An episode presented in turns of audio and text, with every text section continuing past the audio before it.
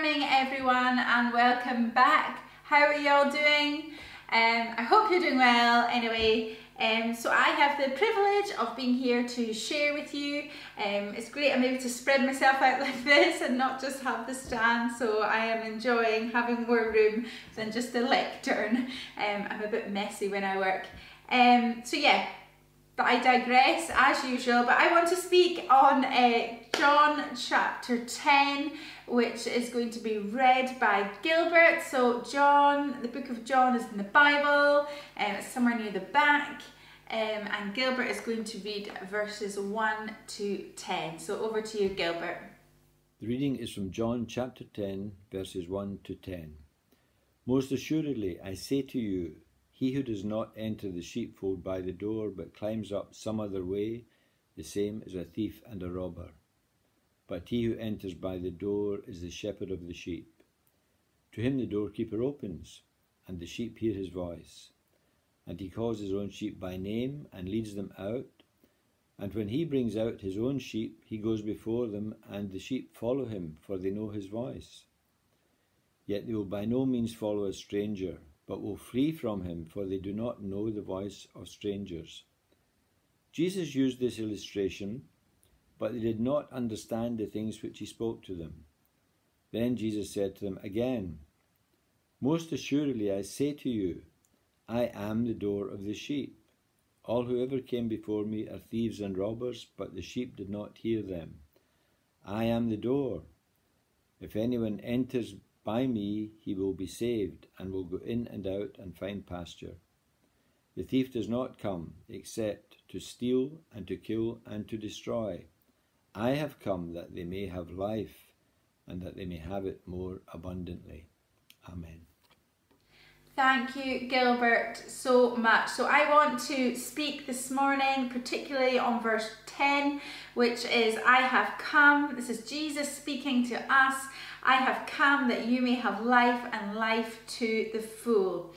Um, so I don't know about you, um, but particularly in the season, or perhaps it is with young children, I often find myself um, saying or muttering that we are in a survival season, and it's terrible. I even um, found myself saying it to a neighbour the other day. She was shouting, "How are you doing?" And I said, "We're surviving. You know, we're getting by." and uh, you know we're trying to get the boys in the car and I thought a bit challenged as I drove off that God doesn't call us just to survive just to get by and just to hang on by a thread but he calls us to thrive. He calls us to abundance. He calls us to a life and life in its fullest. And um, so that is what I want to touch on this morning. Um, and I want to challenge us if we're not living this life, if we're not living a life to its fullest, to what God intends for us, then perhaps we are being robbed this morning. Perhaps we are being robbed of what God intends. It's daylight robbery, a bit like Tesco's. Tesco's just now went the other day. It's daylight robbery, I said, um, spending so much money in there. But yeah, um, God, He has so much for us. He has the best for us. One of our boys is obsessed with robbers and thieves at the moment. I don't know where this has come from. Um, he was talking about it in the car and he said, Mummy, I've just seen a thief and a robber. And I said, how do you know it? how do you know you've seen a thief and a robber? And he said, well, they were wearing black and white stripy top and I've got black and white. I've got this as my robber's jumper today. I'm sporting it just for you, uh, Joshua. And um, he was carrying a bag on his back and he had a black hat and uh, I had to explain that actually robbers and thieves don't always look like they do in the movies. I'm not sure if this reassured him or not. Perhaps um, he was a bit more um, afraid of uh, people that he might come in contact with. But I thought honesty is the best policy, so I went with that anyway. But they're not all in balaclavas, and just like that for us, the things that can steal or destroy in our hearts and in our lives um, are not always um, obvious things. They can be really um, hidden things. The enemy comes to steal, rob, and destroy. And I have come that you may have life and life in all its fullness. And it can be things like anxiety, it can be little things that worm their way in, um, little weeds that are planted and then grow and grow, and before we know it, like we ha- we have a big problem in our hearts. It can be anxiety, it can be fear, it can be um, the love or, of wealth or possessions or position.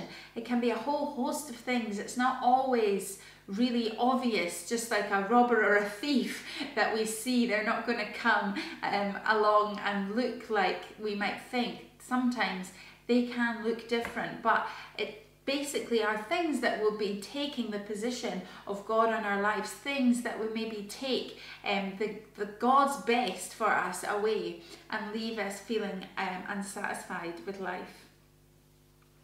So in this passage in John 10, we read that God is described as the Good Shepherd. Um, he's spoken, uh, we, we, hear a story about the sheep um, listening to the voice of the shepherd and the shepherd looking after them.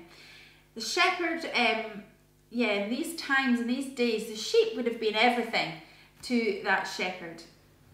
The sheep would lay down his life for the, sh- the shepherd. Did I say that wrong? I feel I might have said that wrong the shepherd would have laid down his life for the sheep. He would have gone to that extreme. It would, they would have meant everything to him. And during the day, he would have guarded them, he would have a staff, and he would have watched them and known them, and they would have known his voice too. It would have been an intimate sort of relationship. Um, but perhaps at night, um, when the shepherd was tired, um, he may have brought somebody in called the hired hand in this story, where they would pay somebody to somebody else to watch the sheep, perhaps to guard the gate. Perhaps he would have said, "Look, guard this gate. Don't let anything come in or anything go out. I don't want any harm to come to my sheep." But then, in the dead of night, um, in, in the darkness and in the quiet, perhaps wolves or robbers could come in, perhaps from the sides, um, to kill, to destroy, and to harm the sheep. And then in the morning, you could imagine if, if that were to happen, the shepherd would come back and just be heartbroken and distraught um, at what had happened and just saddened by what had happened during the night. It would have broken him. And for us, um, that is the same when we go through hurt, when we go through pain, when things in our life are destroyed and harmed. God hurts and is broken with us. Perhaps we felt abandoned and alone. Perhaps our lives have not felt like they've been lived to the fullness. Perhaps it has been our childhood that we think has been feel has been robbed. Perhaps our childhood has been robbed to some extent, and perhaps um, our marriages have been stolen or, or robbed or destroyed in ways that we never thought or imagined, and things just haven't panned out the way that they have, the way that we'd hoped for. And I want to say this morning that God's heart breaks for ours. He breaks for us in these areas and that He can bring healing and freedom from all of that. That He longs to restore us and to bring us into that fullness, into that place with Him where we just have that connection again and we hear who He says we are and, and, and we know who we are with Him.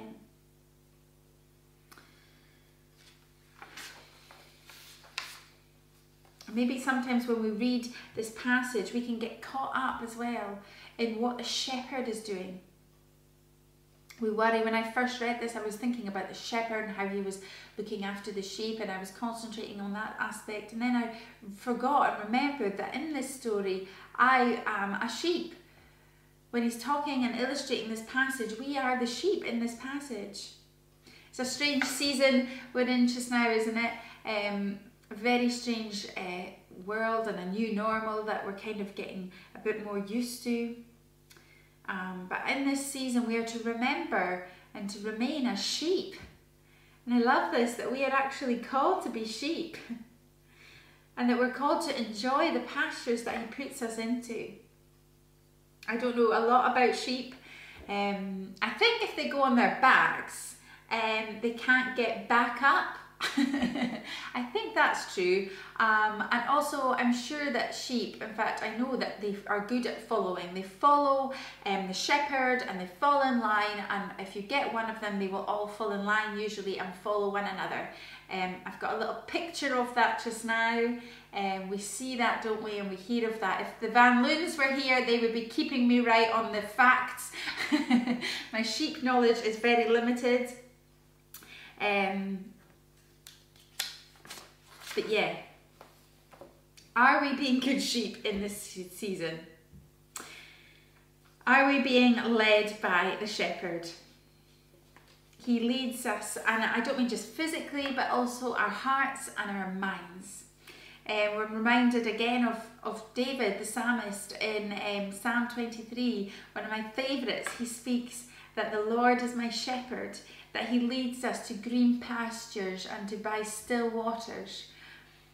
And I wonder, are we allowing him to do that in this season, to lead us to green pastures and still waters? It doesn't mean that life will suddenly be easy for us, that we will have no pain, no danger. There will be twists and turns. There will in this world be trouble. But we are promised that the Good Shepherd, that the Lord Jesus is with us, that He will never leave us, that He will never abandon us, that nothing can separate us from the love of God. And that He actually fights for us. Have you ever seen a sheep trying to fight off a bear? It would be ridiculous, wouldn't it? Um, sheep are not supposed to fight bears or wolves, um, but the shepherd, that is what the shepherd is there for. The shepherd goes ahead of its sheep and it has a, he has a staff usually, doesn't he, to fight off the danger, the bears and the wolves that might come from the woods or might come from the valleys or at night time. Um, and they, the, the shepherd would go ahead of the sheep. And I think for some of us, we can feel like we are um, going ahead or trying to go ahead of the shepherd. We can be guilty, can't we, of trying to fight the battles that Jesus is there to fight for us. He is there to fight the battles, and through his death on the cross and resurrection, he has won. He has won and he is victorious, and we can be still and rest and remain in that. I love in Psalm 23 the bit where it says, You prepare a table before me in the presence of my enemies, you anoint my head with oil, and my cup overflows. That even um, in the midst of turmoil, even when enemies surround us, whatever that looks like, we can know the fullness of God, the fullness of life in our hearts. When He lives in us, we can overflow um, with joy and with peace, which only comes from Him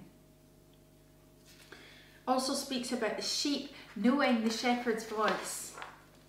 It says that the, the sheep wouldn't respond to the um, stranger, to the hired hand, because um, the, the sheep would not know the voice of the hired hand. The sheep would only know the voice of the shepherd and would follow the shepherd.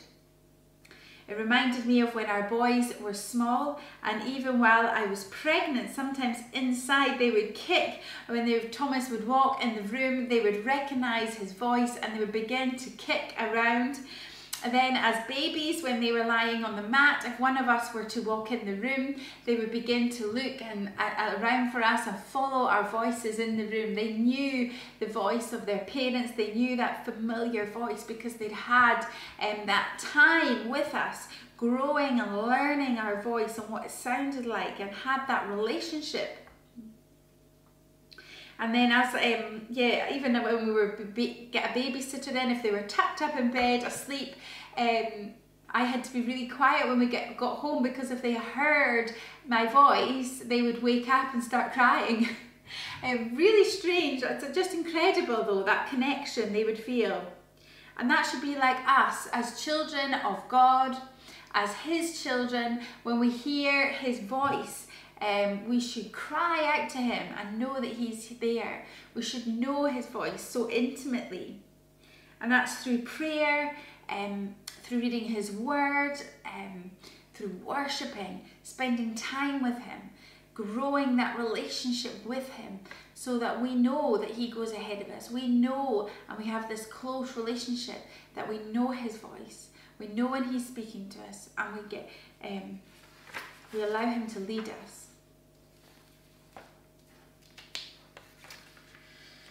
So it's great that we've got friends and family. Sometimes friends and family can be so helpful, can't they, in our lives, giving us advice or input.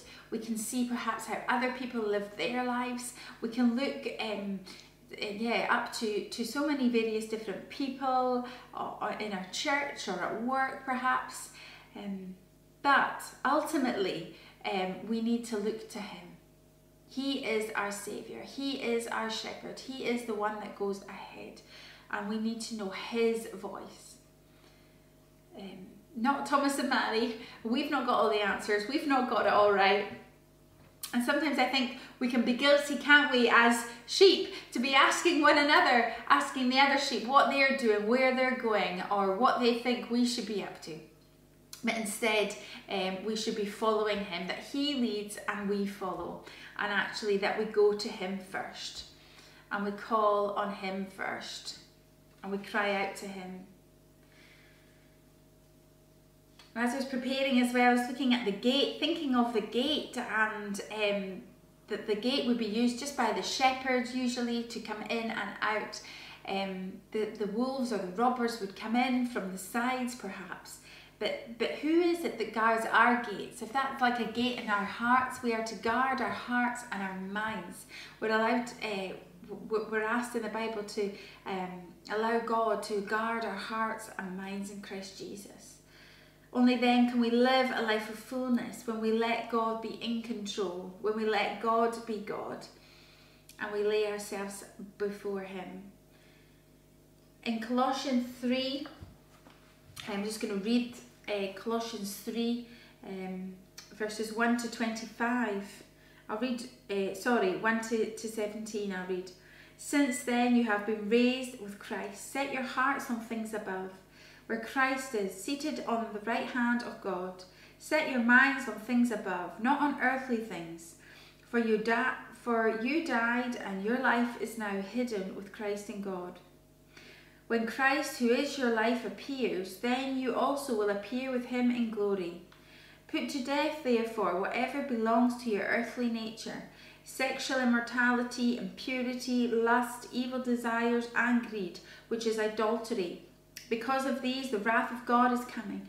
You used to walk in these ways in the life you once lived, but now you must also rid yourself of all such things as these anger, rage, malice, slander, and filthy language from your lips.